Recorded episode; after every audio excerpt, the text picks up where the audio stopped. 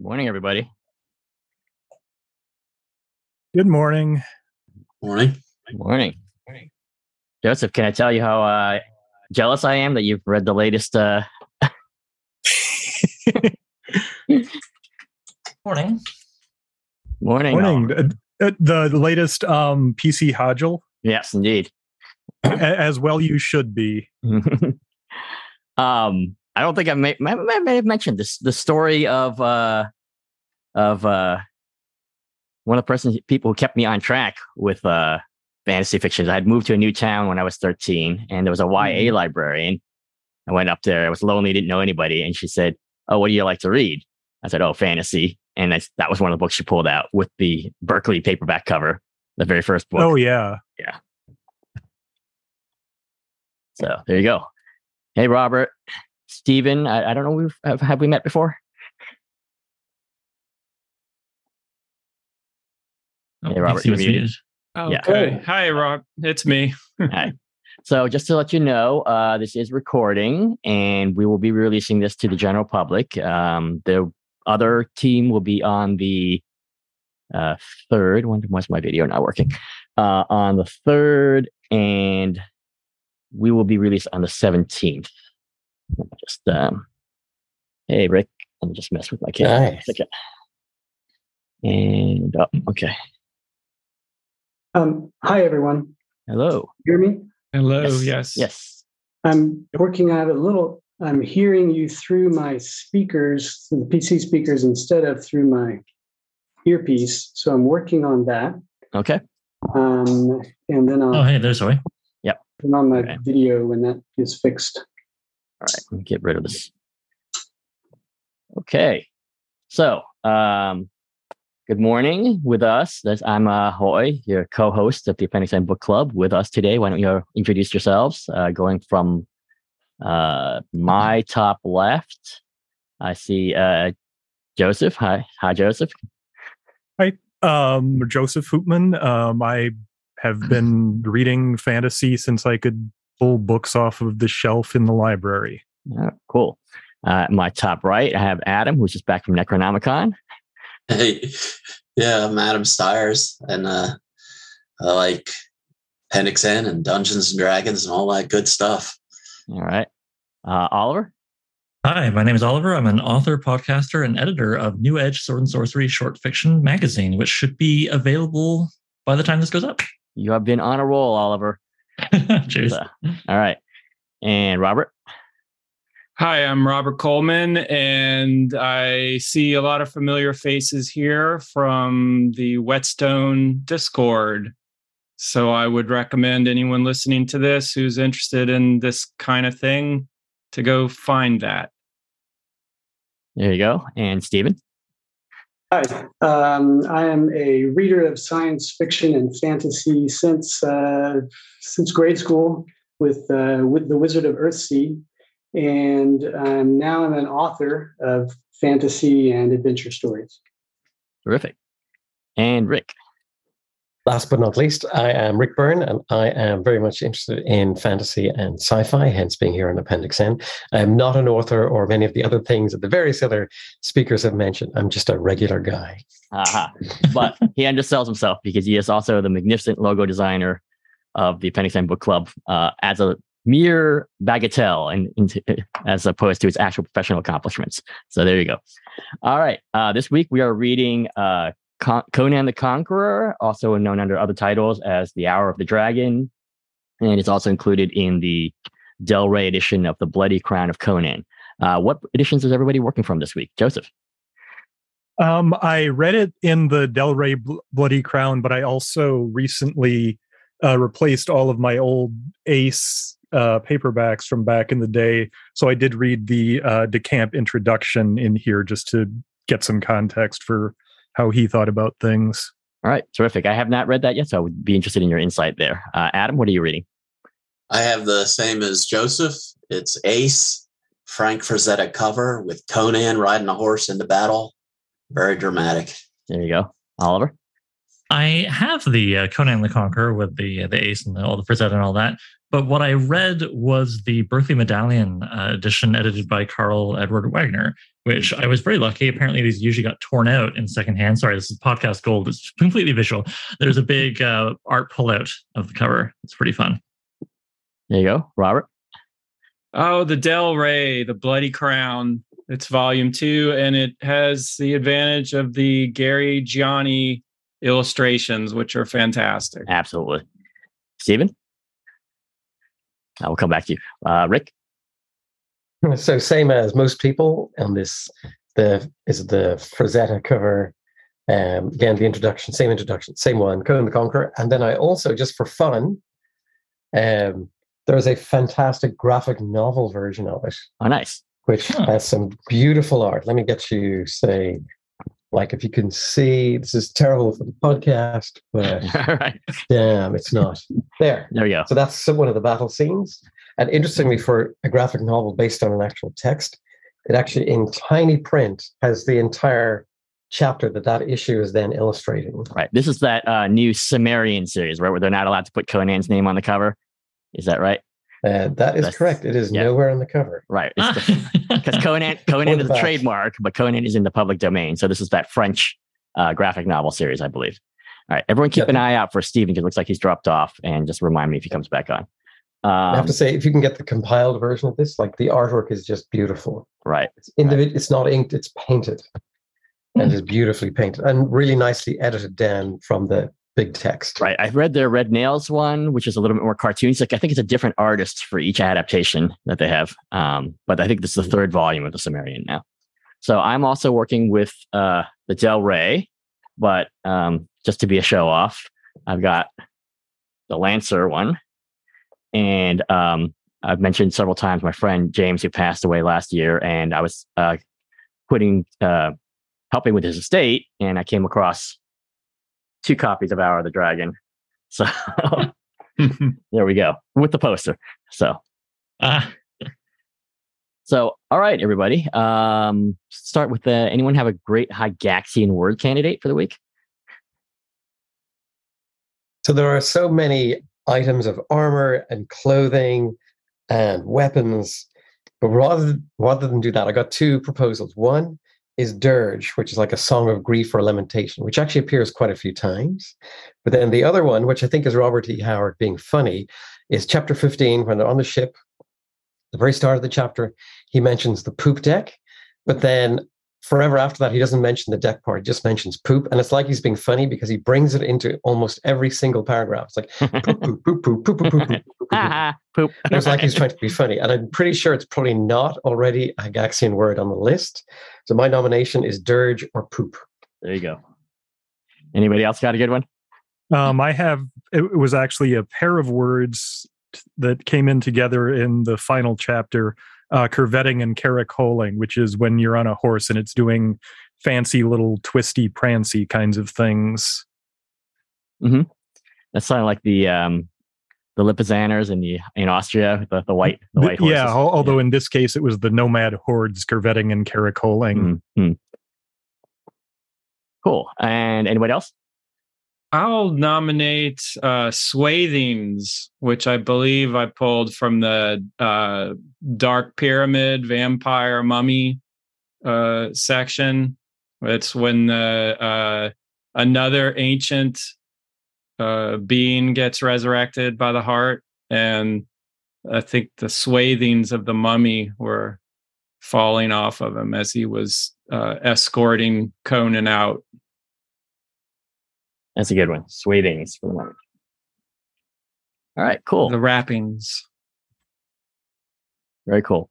All right. So, um, Joseph, since you mentioned reading um, the DeCamp introductions and a number of other people had the uh, same Ace Lancer copy, um, did you think it had any particular insights that are worth bringing up before we dive into the book in general?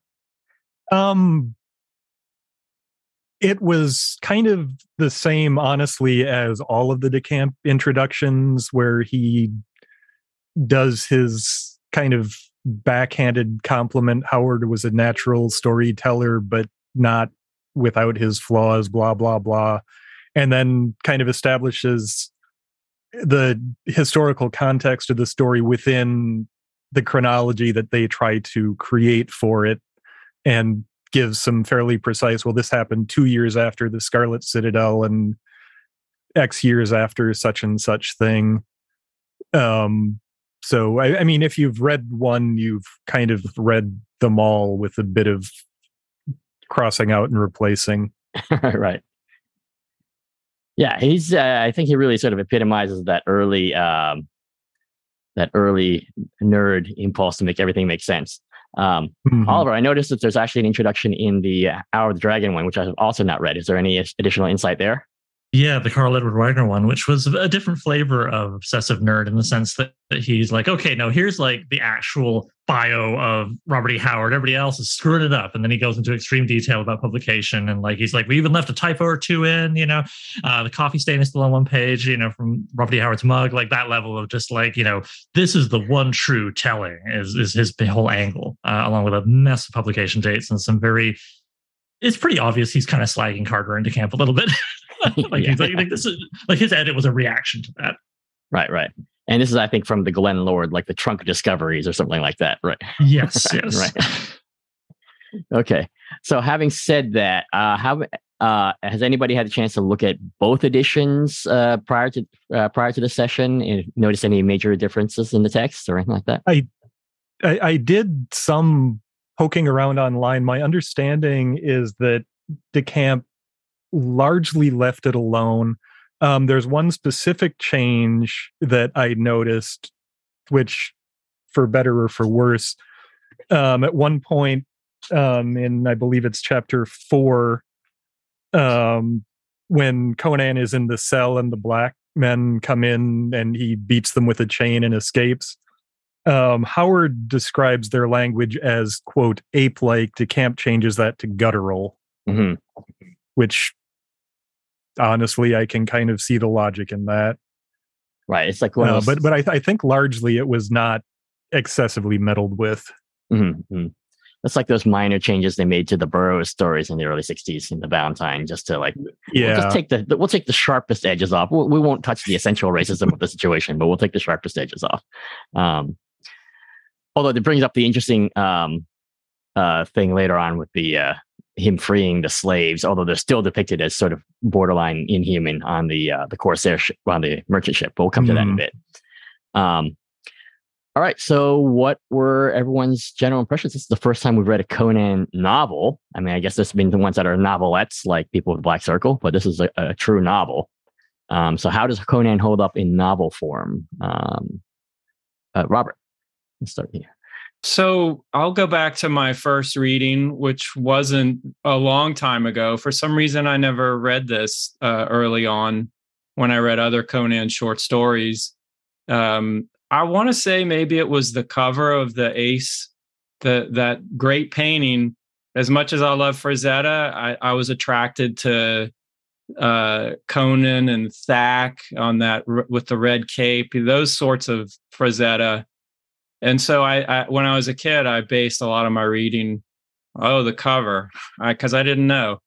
And that one uh, was the conqueror is kind of a scary it's a really brutal scene. So anyway uh, i read it uh, several years ago and i was frustrated that oh this is a repeat of all these other stories that i've read uh, it's kind of a regurgitation. However, when I did reread it for this, I just uh, loved it so much more because it's really well told tale and it moves really fast and it really is kind of like this uh, greatest hits of all the Conan tropes and I didn't mind it. I because I knew what what it was already. I wasn't getting frustrated about what it wasn't. So uh, just wonderful. I loved Right, it. right.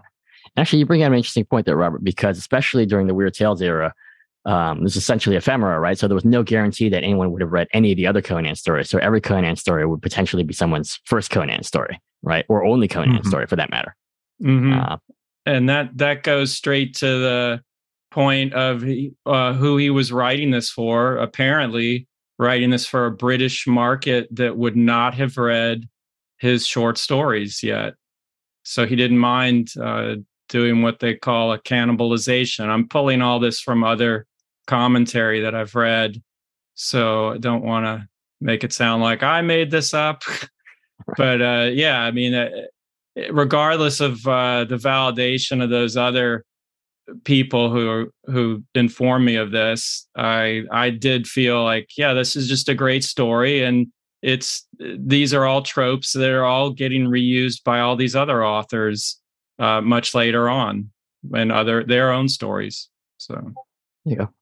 Uh, Oliver, you nodded there at one point when Robert was uh, making comments. What was uh, Oh, just you know, plus one to everything Robert said. I, I, have also come across this, and the fact that it was kind of stitched together, you know, for the British market, definitely informed my reading of it when I went through because I saved it for last. This was the absolute last, like Howard um, Conan that I had uh, to read, and so I wonder what my reaction would have been if I read it first instead and not had, yeah, that greatest hits parade feeling that you get from it, this sort of sequence of vignettes essentially stitched together. I mean, it wasn't quite as bad as say. Um, you know uh, how how Leiber like wrenched origin stories for his characters to when he was like, wait, maybe I should make this a series after having no intention towards doing so for decades.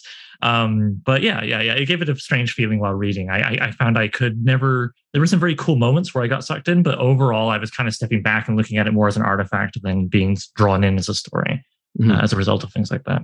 Okay, and Rick. So exactly everything that the previous two guys said that it is pretty much his greatest hits. I remember when I was a teenager reading all of the other books, but a friend said, Do not read this one because you'll find it disappointing after having read the others, that you'll enjoy the others more. So I've kind of I'd forgotten all that. So when I was reading it, I remember that conversation. I remember that this is why I didn't read this one. And it is very much like it's got the giant snake, it's got the undead, it's got the armies clashing, it's got necromancy, it's got all of this stuff. It's even got the intelligent ape that also appears in the one of the tower stories, um, and it's it is very much like a rehashing. But again, if like if he had not taken his own life, maybe this would have been potentially a breakout into like mainstream sort of novel that he needed. Perhaps mm-hmm. we'll never know, unfortunately. Sure. Um, Joseph. Yeah, um, I, I think this is also one that illustrates the problem with trying to put all of the stories into internal chronological order the way that DeCamp and Carter did, because then what happens is you go from the Scarlet Citadel to Hour of the Dragon, and Hour of the Dragon is basically the Scarlet Citadel stretched. They're very, very similar stories about Conan being kicked off of his throne by evil wizards and skull skullduggery and has to go and kick ass and make things right again. Having said which, just taken on its own terms, it's a very fun, fast moving story. There's, it, it's certainly, I don't know if it's Howard at his absolute peak, but it's certainly at somewhere near the higher end of the range. Mm-hmm. Mm-hmm. Um, Adam, any, any, uh, yeah, yeah. I thought it, I, I, uh, thought that it it was good overall. It was good, um, but he it only hit like the the real best Howard level of writing in spots, you know. But it was good throughout. But like um, it couldn't sustain like the really tight, you know, intense style, you know, of like some of the fight scenes and stuff. Mm. was a bit uneven, but but you know, it's kind of like a uh, like Howard story is like really excellent, and this was just very good, you know, in mm-hmm. my opinion. So, yeah. Um. Does uh, I, I'm a pretty jet lagged. So does anyone remember exactly? I mean, it's obviously later, but was this like the very last or towards the very end of the Conan stories that were? I mean, I know he had some fragments that were not published in his lifetime. Was this the very last story of his, or were there a couple of others that were after this? I think he sent it in for publication in 34, and the publisher went bankrupt in 35, if I remember okay. correctly. And then he passed away in 36. Right. So he still had some time. Uh, and I think it was in the script was in receivership or something like that for a while so he had to like fight to get it back right. in the UK, which must have been hard. Mm-hmm. I think this came before Red Nails. Wasn't Red Nails the absolute last one? yeah, be- because the the Del Rey books are everything in order of composition, and you have an entire third volume Right. Okay. after this. So yeah, he he wrote it kind of mid to late, but it just didn't actually show up until afterwards for for the reasons that have been mentioned. Right. So it's interesting that this is mentioned as both, um, well, in the Del uh, Lancer, it's the sort of the peak until the further, uh, you know, DeCamp Howard books, but that this is supposedly the greatest hits, but he still had Red Nails to come after and a couple other great stories to come afterwards, um, which uh, potentially show Conan in a different light. Um, the one thing I noticed, even though, again, maybe this is a mid uh mid uh writing arc is that Conan to me shows a little bit more hesitancy um but not the hesitancy of someone who's like a young kid who doesn't know what's going on. This is now the hesitancy of like middle age someone who's kind of aware of the stakes of things. Um so a couple times he seems like a, you know a little bit more hesitant in times like oh like when he's about to get into a fight like you know he's not cowardly but he's like okay well the odds aren't as good as you know they could be or something like that where he that would never occur in some of the other stories, like you know, a Queen of the Black Coast or something like that. Um, so there's a couple moments like that, um, and even when he fought the, uh, I guess it, it's funny. There's little uh, sort of Howardian grace notes towards history. So he has like he's really talking about the. Um, it's just like a throwaway moment, right? The uh, the one so basically, basically the Spanish Hidalgo right? But he, he gives them a different name, and it's like, oh, you know, they don't answer to anyone but but the king because there's sort of these minor nobles that could be anyone from a bandit to like a general, right? And he's basically talking about Hidalgo. So it's like, oh, I, I learned about the Hidalgos. I'm going to put that in, but I'm going to call them something else, right? Um, so, um, but I kind of agree that it was um, like one thing after another, and maybe it could have used a little bit more room to breathe in terms of the the scenes like the the vi- vampire pyramid. Like how much more can you pack into that pyramid? Right? we've got vampires, we've got mummies, we've got evil sorcerers, both two, from different nations. You know, how much more can we put in here? Right. Um, so maybe it's like a, a, a Roger Moore Bond or something like that. Moonraker. right, Moonraker. Exactly. Uh, I mean, he doesn't descend into uh, self parody, fortunately. So that's that's that's there. Um, but yeah, I agree. It's not as um, singular in voice as like Red Nail or um, Beyond the Black River, which is probably my favorite Conan story. Um, so, um, what do you think as a potential uh, first Conan story? I mean, I, I, for yeah, for a lot of you, it's your last Conan, you know, and that you were deliberately holding off. Would you say hold off because it's it's as uh, your friend Rick said, it might disappoint you to read, you know, the other stories or take the edge off of the other stories if you read this first? Yeah, I think it would definitely take something from away from, say, reading Rogues in the House. Like, oh, another intelligent ape. You know, like I, I really do think it would be a bad first read. Mm-hmm. Okay.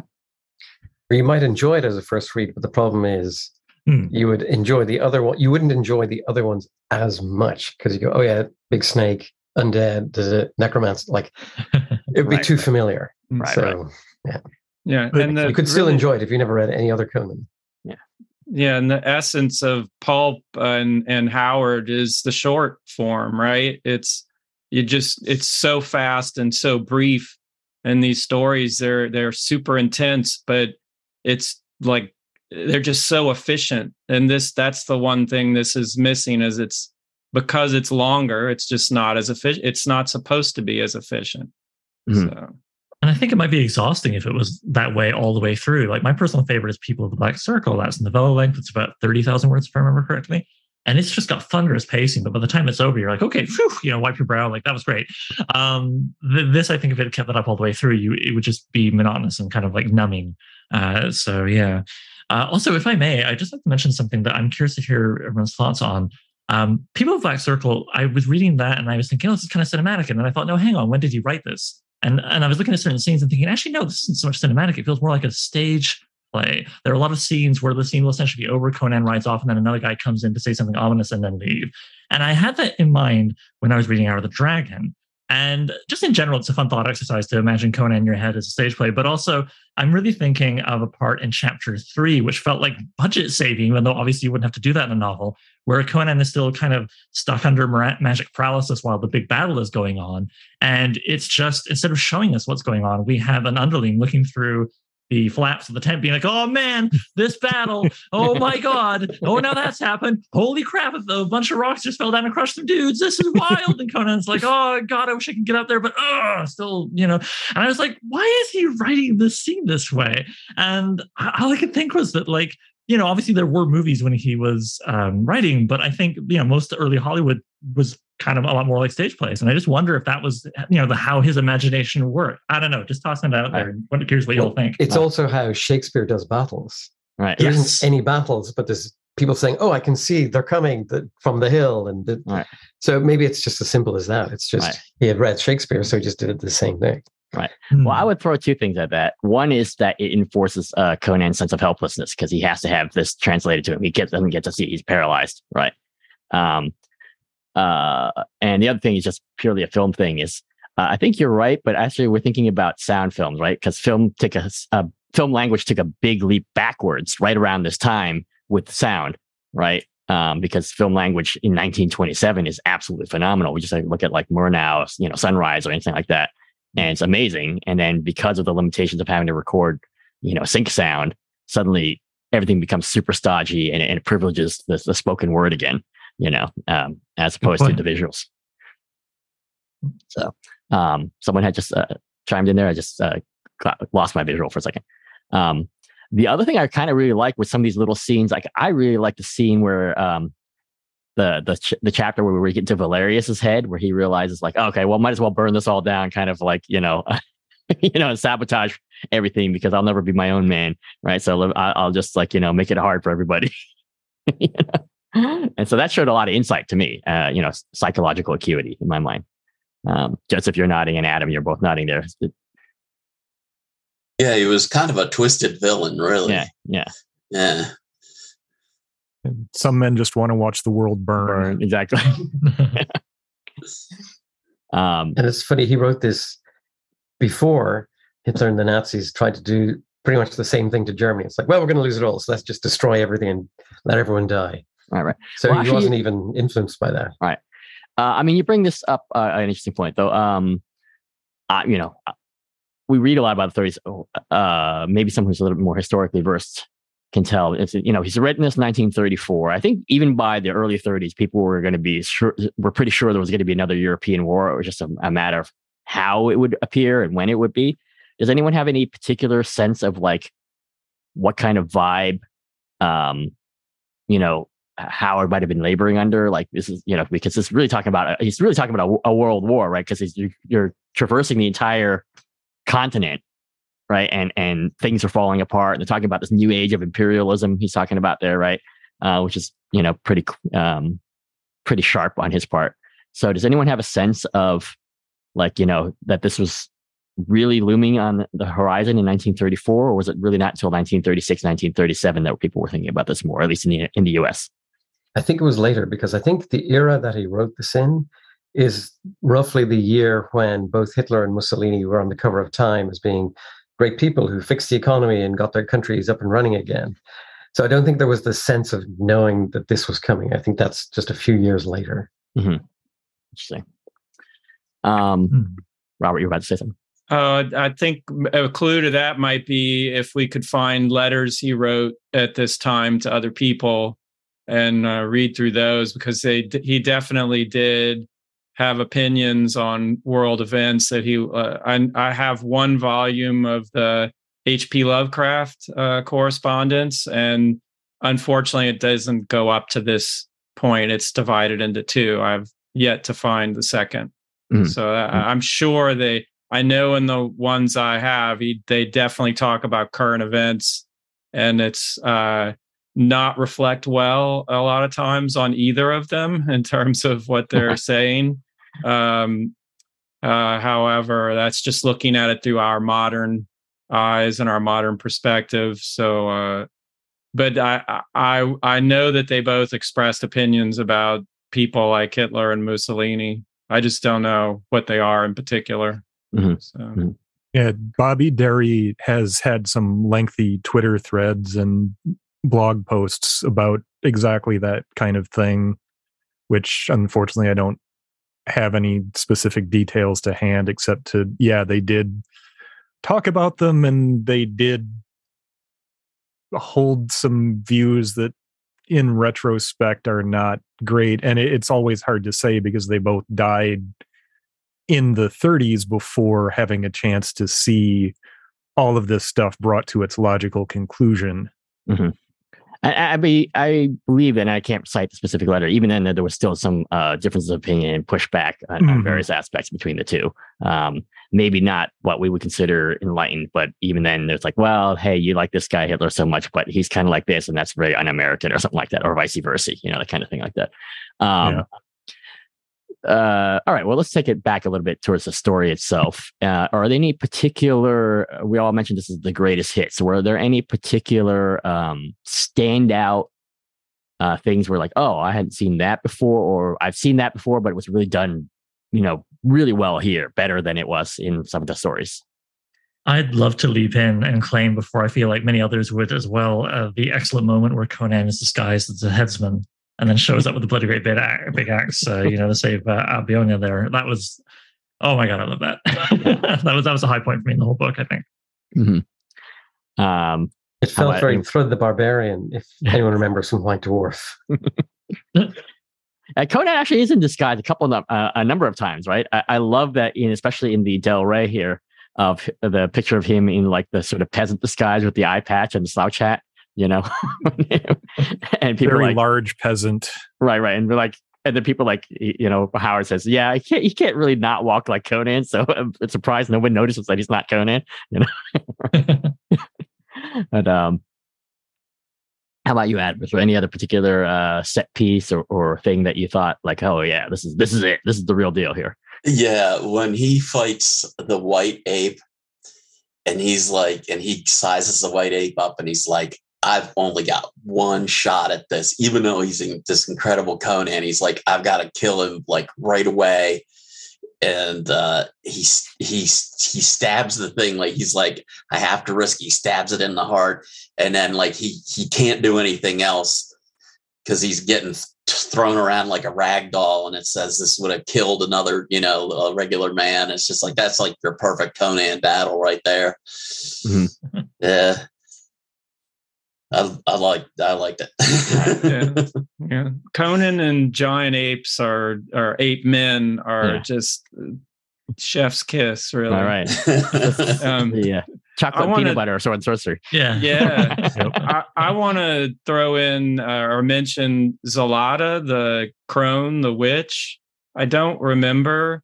And her wolf. I think she, her and her wolf are just fantastic. And and I don't remember another analog from other stories, but please remind me. I just I liked that she was powerful. She wasn't uh, just a sexy female like so many of these uh, bimbos that show up, and not only sword and sorcery, but a lot of the uh, women in in Conan stories are kind of just there to eye candy. Um, not all of them, but a lot of them, and uh, so I just enjoyed that she she had uh, agency and she did things and she helped him. So she wasn't just an evil sorcerer; she had magic, but it did some good. Mm-hmm. And then they refer to her like going up and down in the countryside and like bringing the word of Conan later on.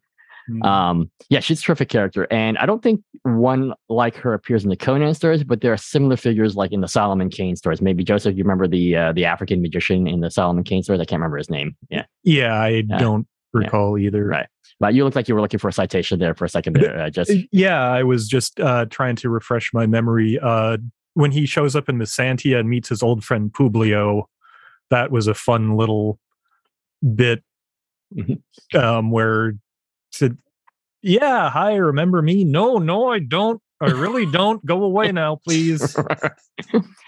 um, and, and, and that, that, had a little bit. Yeah, that had a little. Uh, you know, in a couple of the movies, I think. Yeah, yeah.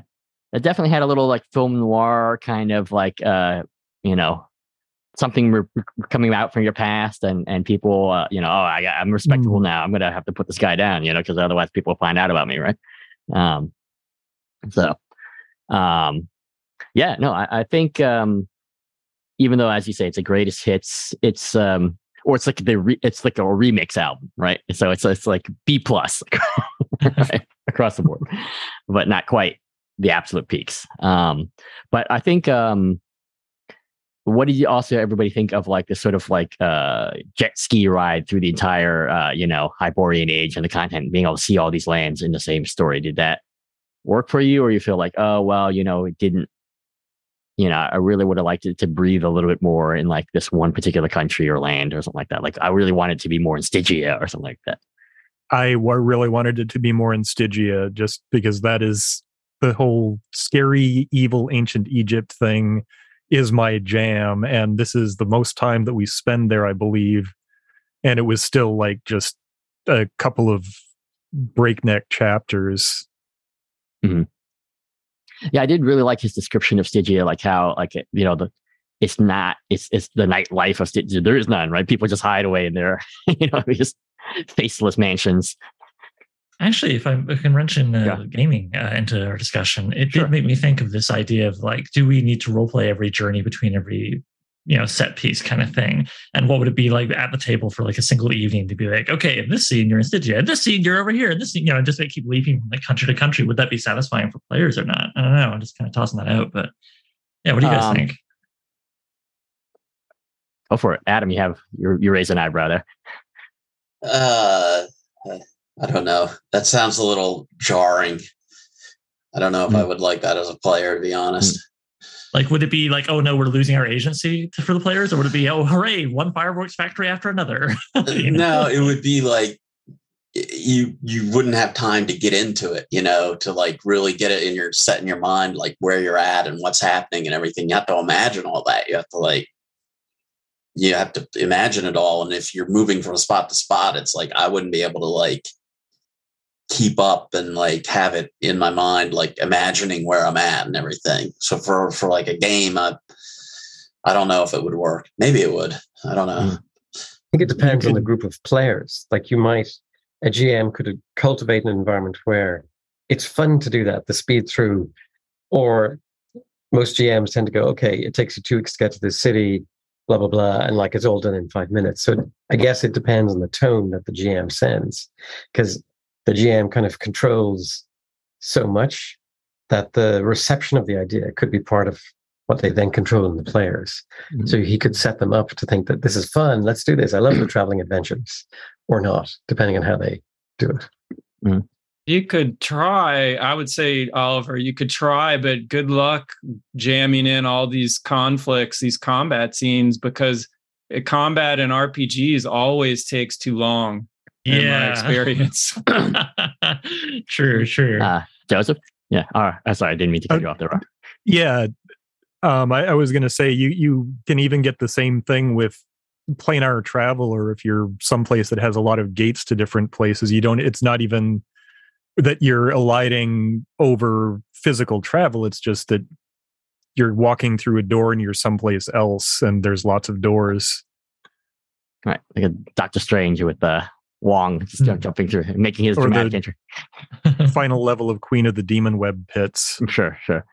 um, uh, mine's to that, Oliver. Obviously, sort of would build on Rick's. Uh, partly it's the people and the preferences, but I think uh, without getting into a long system matters conversation, um, certain systems would probably uh, work better for what you're talking about. Um, we just had uh, Joseph Cordova on the other week, and he was talking about you know how uh, the apocalypse world systems tend to privilege um, sort of like the highlight scenes, and so that might work better than something that's a little bit more sort of procedural than some of like the old the older OSR, eight, you know, AD&D first edition, GURPS, or something like that, which can be tend to be more procedural.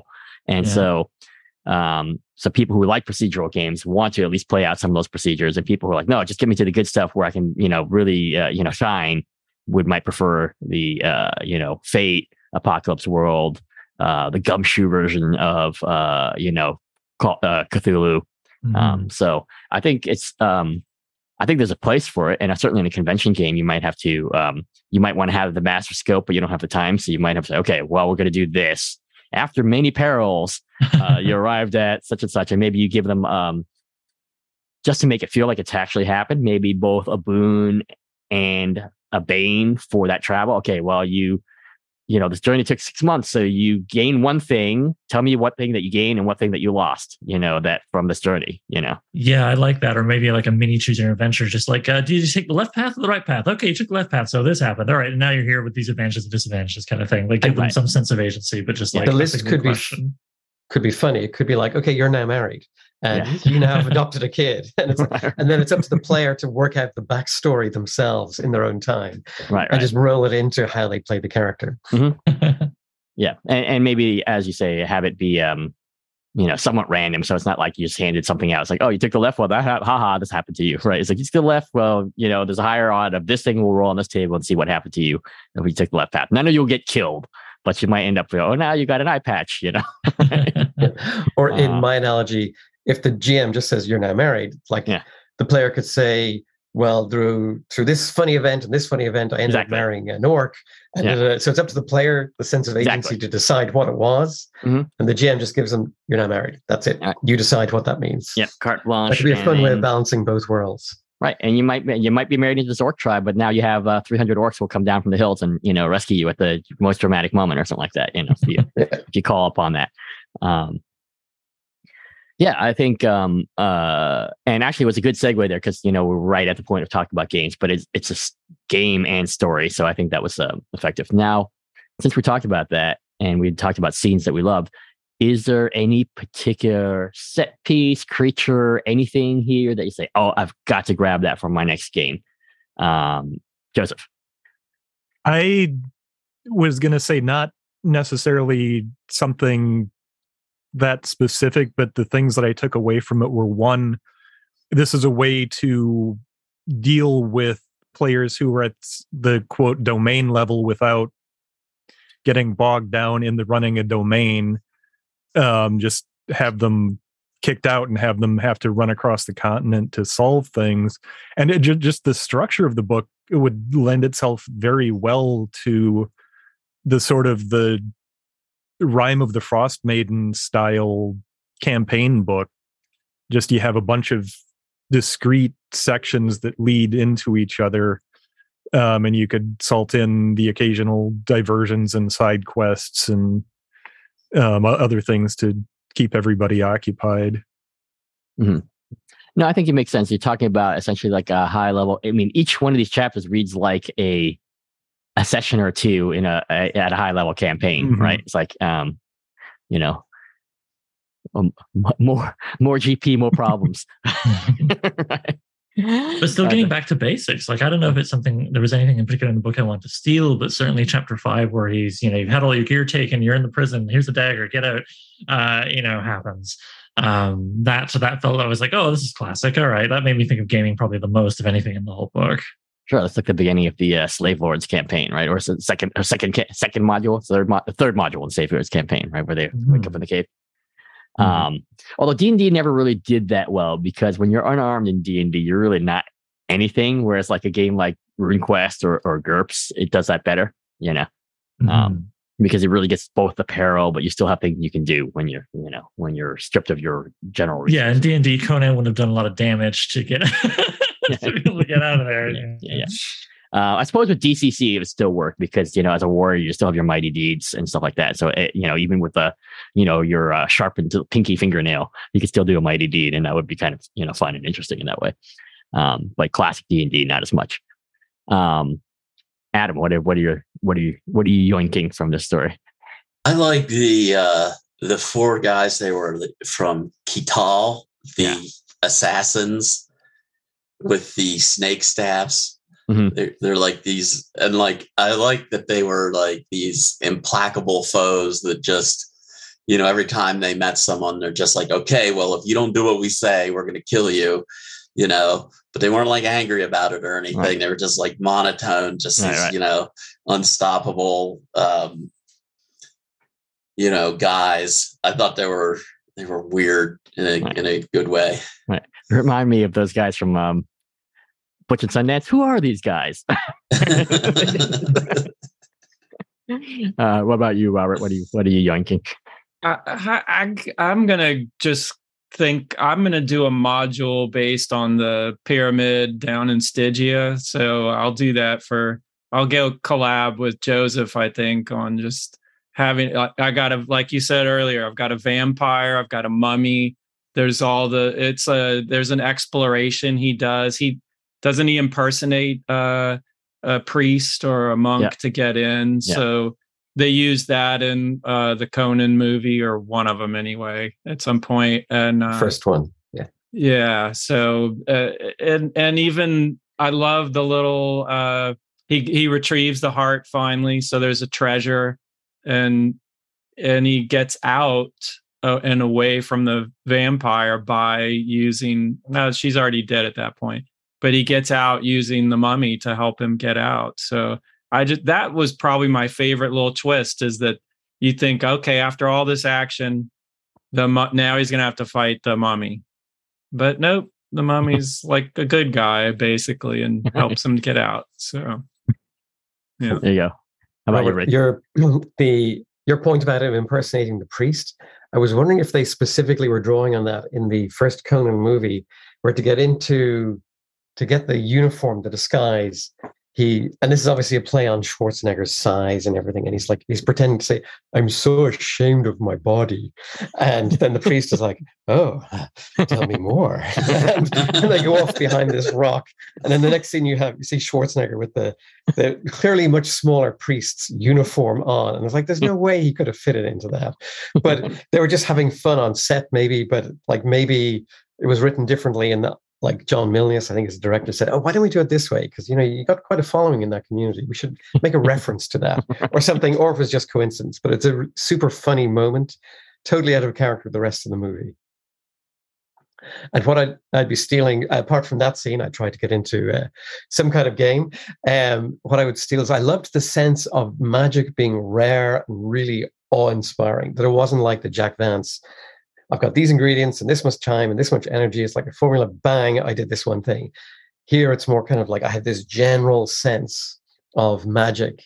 And I thought it would be great to game whereby there must be a game out there that does this, where the player sort of describes what they their intention and maybe the ref, the referee gauges their level of experience and essentially how much kind of how much they thought they put into how it might work or why it might work, and then they roll a dice and see what happens. Right. Because there's an element of that in it where the rain that's meant to come, that's meant to cause a flood, doesn't quite come. It's just kind of a trickle of rain and so on.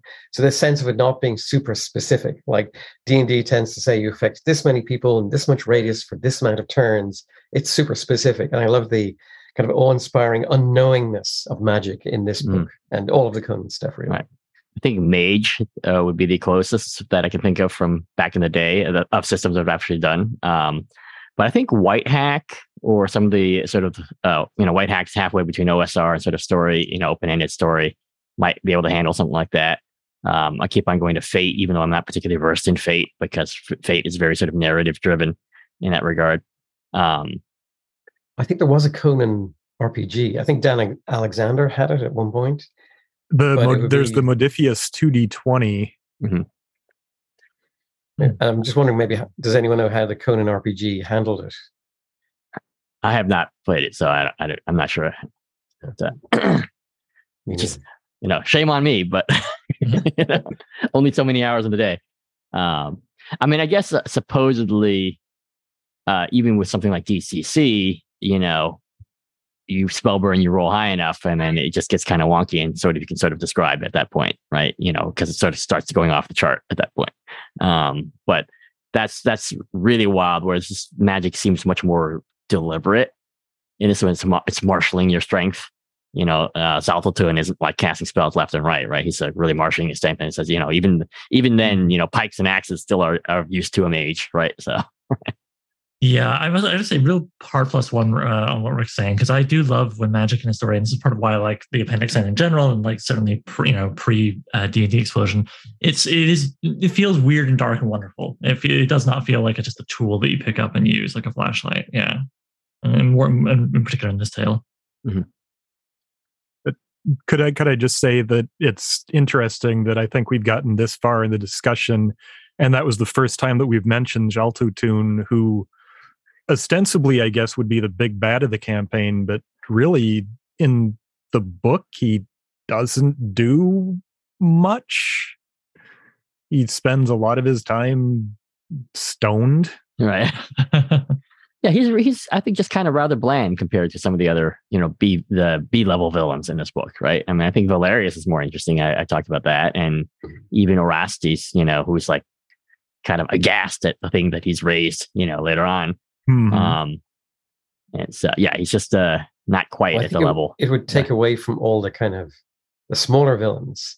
So it's almost like he's at the start and at the end, and in between doesn't really interfere with the plot because there's like the snake and the intelligent ape and the vampire and the other mummy and the ghouls. Like there's just so much. It'd be way too much to have Xaltotun throughout it as well. Right. I think the narratively, what you're, Sorry, I think narratively what you're saying makes sense, but the Xaltotun just never has, to me, that much flavor compared to some of the other great evil wizards in the in the canon. You know, Mhm. Yeah, and I think that's what you're alluding to. One of the things that you're alluding to there, Joseph. So, Actually, uh, coming back to our talk of like, you know, was uh, were Hitler Mussolini and all that stuff swimming around in Howard's head while writing this? I'm probably just patterning back on it here, but I do wonder about him like being of a previous age, the last big evil empire, like the Second Reich, maybe, and now he's being brought back. You know, we're bring we're gonna you know bring something incredible from the past to inspire us to make a whole new evil kingdom. Uh, and and I'm also just wondering, did anybody read the Hyborian Age essays anytime recently? Because I don't know if uh, his country, there, Acheron or Akron or whatever, was that actually mentioned in the original Hyborian Age, or was this something uh, I- Robert just like whipped up for this? I, I didn't that come up on the Whetstone board recently, It and did, and I can't remember. that, that this story Yeah. is the only place where Acheron ever gets name dropped, at least within Yeah. Howard's own writings. Okay, so yeah, Yeah, and it's picked up by other people. I think Mike Mignola, a comic artist and writer, right now has a comic uh, Mhm. using the name. But Okay. I think uh, that was said on the Whetstone Discord that this was the only story it's mentioned in. Right, It right. does So maybe very that's Clark Ashton Smithish as well, hmm. in some ways, like a, a an empire where necromancy was considered normal. um, and I guess that, I mean, again, it's it's you know it's uh considered sort of like the last story, but it was actually wr- written relatively sort of amid his uh you know Conan writing, so maybe it's something that he might have name dropped a little bit more if he had had more time, you know, working with Conan. Um, Sure, sure. And and uh, coming back to gaming, I mean, this kind of brings us to the the thing of like you want the big villain to be the big villain, and you're like, oh, check out this big crazy wizard, and here's some cool backstory, and then everybody's like, yeah, okay, whatever, and they get really into like the ape. it does feel like we kind of had that happen here. right, right. Uh, well, and also I think maybe um, Howard's such a visceral, sort of like grounded writer. Like you know, Evil Wizards is, uh, you know, I mean, he does them well, but it, you know, Evil Wizards is kind of in uh, Clark Ashton Smith's vein, right? Like if you really want to get into like the the head of an evil wizard, you, you go to Clark Ashton Smith, right? Mhm. you know, Big Snake, you know, Angry Monkey, Robert E. Howard's your man, right? Makes sense, right? With Howard drawing from like you know everything he knew in Texas of uh, wild animals and tough oil uh, got Yeah. workers and stuff like that. I don't know if he knew anybody who would have been a good basis for an evil wizard. yeah, right. You know, Lovecraft. yeah.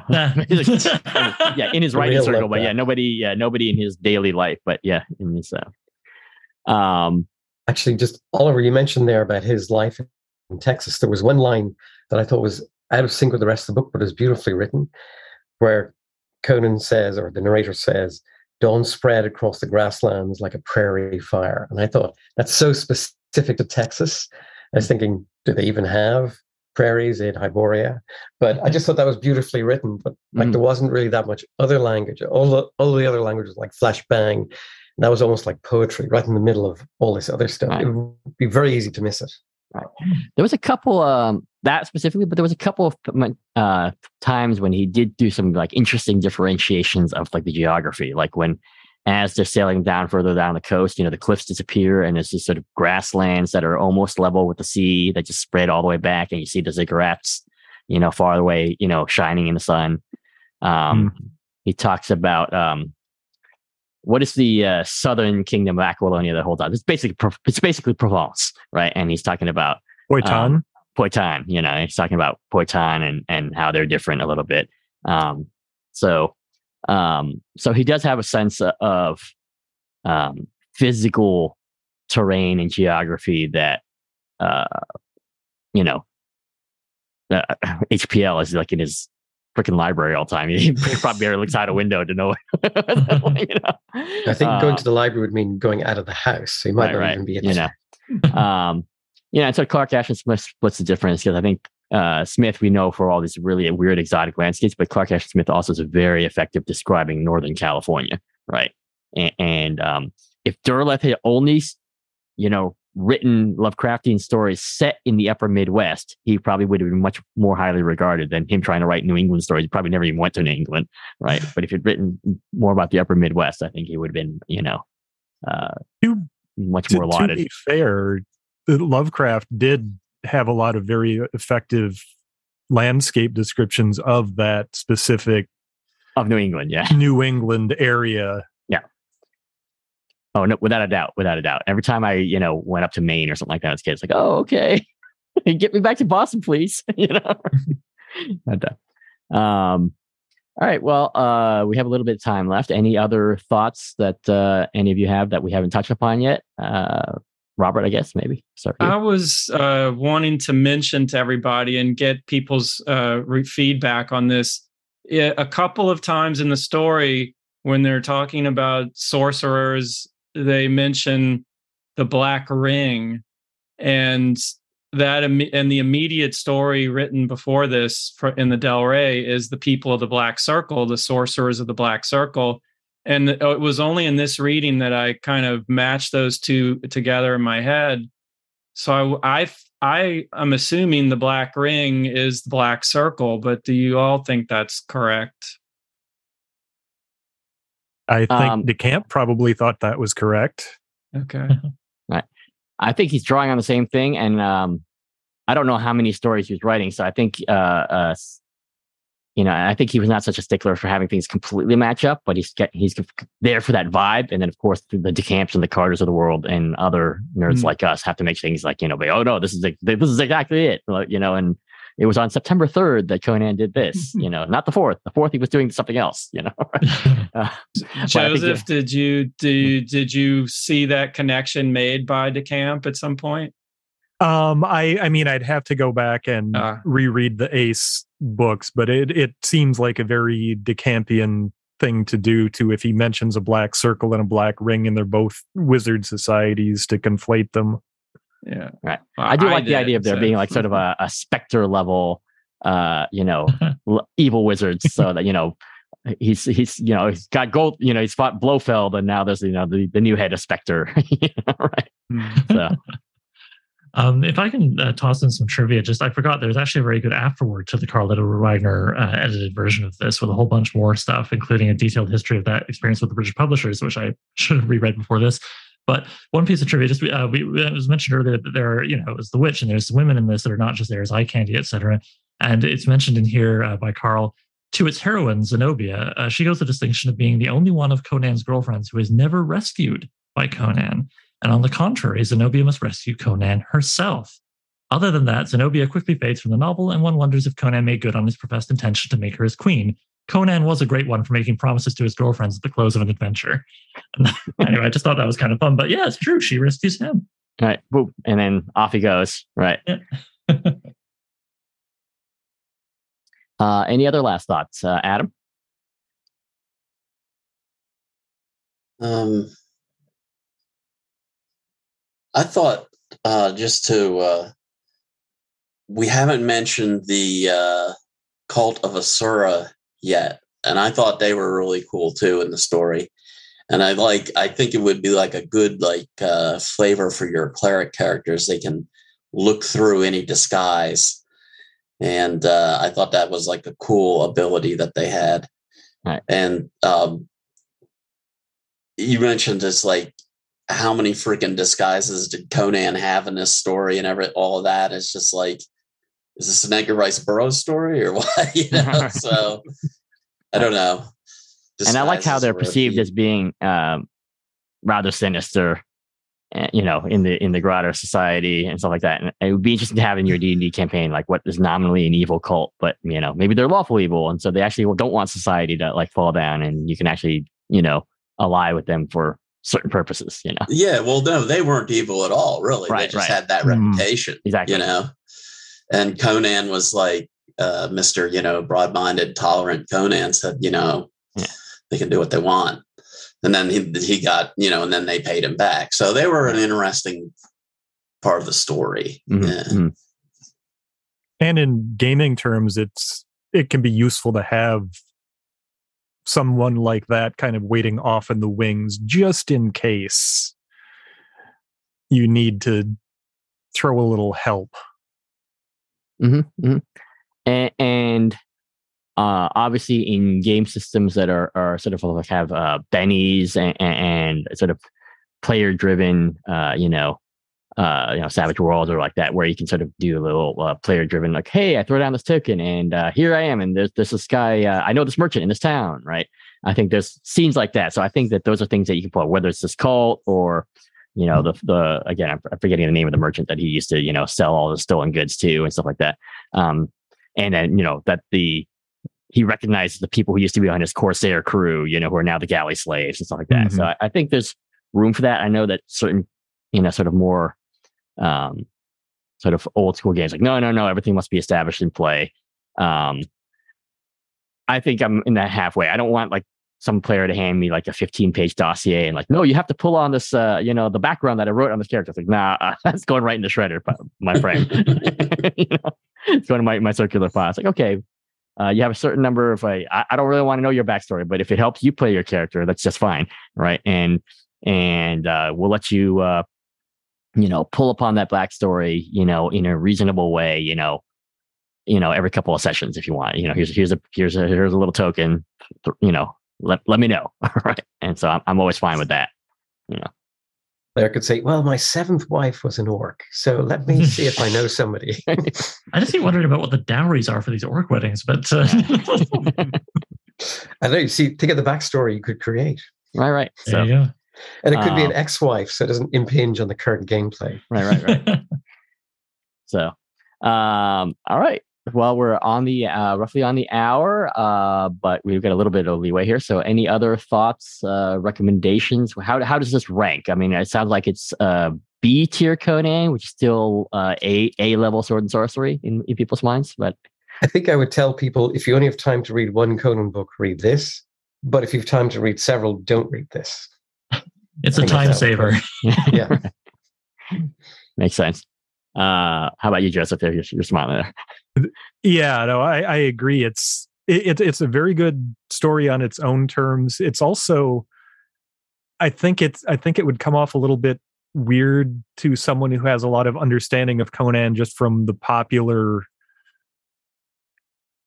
image that floats around in the ether uh, to come to this story where he's the king of a kingdom and he's actually fairly sophisticated in a lot of what he does and he's not fur diaper horned helmet wearing slab Right, right. um but I, I i would enjoy it i would re- i did enjoy it i would recommend it with some caveats as mentioned Adam? Oh, uh, you know, I would I would say that this is not the best Conan, but it's still pretty darn good. Yeah. Mm-hmm. And how about you, Robert? Uh, agree with all of the rest of you. I would not pick this as a first choice. I would say pick a shorter story, Mhm. and uh, also, I it it's set. It seems to be set in a more uh, late medieval or even early Renaissance type period, and I don't know that I think that setting is.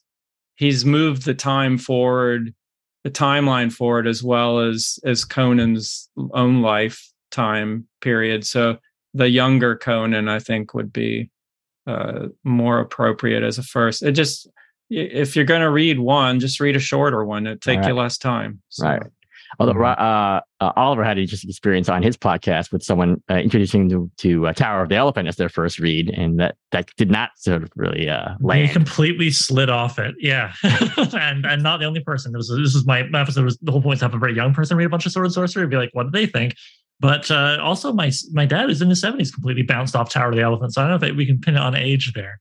But uh, but yeah, it's not maybe you know a lot of people were on the Whetstone server were just shocked, agog. This was not a, a perfect introduction.